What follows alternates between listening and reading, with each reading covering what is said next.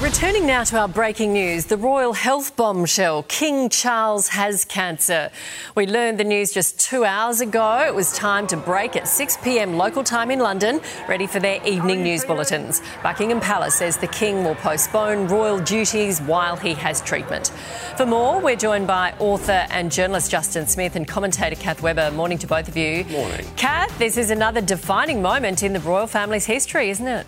Yeah, look, it's really sad. I was really shocked. I think because, you know, we, we, he had gone in for a prostate check. And look, to us, he's a king publicly, but privately, he's a husband, he's a father, and, you know, he's a grandfather. So the fact that he rang his two sons, I think everyone in Australia, you know, knows someone with cancer. It's horrible. Treatment's awful. It's a really scary time for everyone. So I think a lot of people, it puts into, you know, sharp focus what's important in life, given their, over the past couple of years with Harry and Meghan and all the stuff, now it becomes about your dad has cancer. Now now's the time to come together. It's, it's you know, I wish them a re- him a really speedy recovery. It's incredibly sad. Yeah, and Justin, what has happened here, or what appears to have happened, happens to so many families. You go in for something minor, they said it was a benign prostate, and then you come out and they say it's actually more serious. Yeah, absolutely. And well done to the King and, and the Palace for being so upfront uh, with the you know original uh, treatment that he was having on his prostate, and now to come out and use the C word uh, and, and just say it in a statement and just make sure it's out there. Uh, he's going to, he is really. I feel quite proud of him because I feel like he's going to save a lot of lives by being so upfront with this and using these words. He's connecting with people, and you know, it's uh, you know, we're all thinking about him today. And I can say this as an atheist and a Republican, I have no problem saying God save the King. Yeah, well, Exactly. Well wishes from around the world this yeah. morning for King Charles. They say it's not related to his prostate. They have found something else. That's all the information we have at the moment. Yeah. Moving on to an issue that is dividing the Gold Coast and the internet this morning. Something a little different. A Gold Coast yeah. community worker sparked the debate after publishing a letter pushing for the revealing G strings that are, out, are all around at the moment to be prohibited.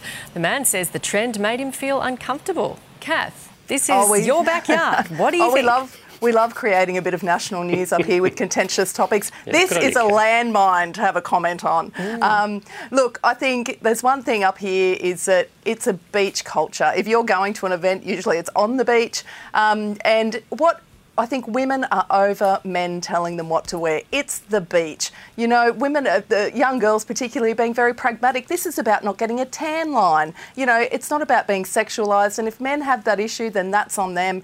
I think then it kind of dovetails into, I, I tell you the one thing, now on the beach compared to back in my day, you see shapes, all shapes and sizes. You see stretch marks, So you like This generation of young women are brilliant. They're so much more about body awareness and self acceptance. I think it's a really good thing. So I think the fact that we're trying to bring something in to shame them is really off and there's not you know one of my niece's friends that wouldn't have one of these bikinis so i think they can put a sarong in on for a cafe for sure but, you know, let's watch a man walk down the beach with a bikini on and see who's more outraged, women or men. Well, funny you should be. say because I think that was actually what this man was talking about. Fair enough on the beach, but when they leave the beach, yeah. what do they do? So that's the question. Justin, I brought up the topic of the budgie smuggler. Where should that be seen, if anywhere?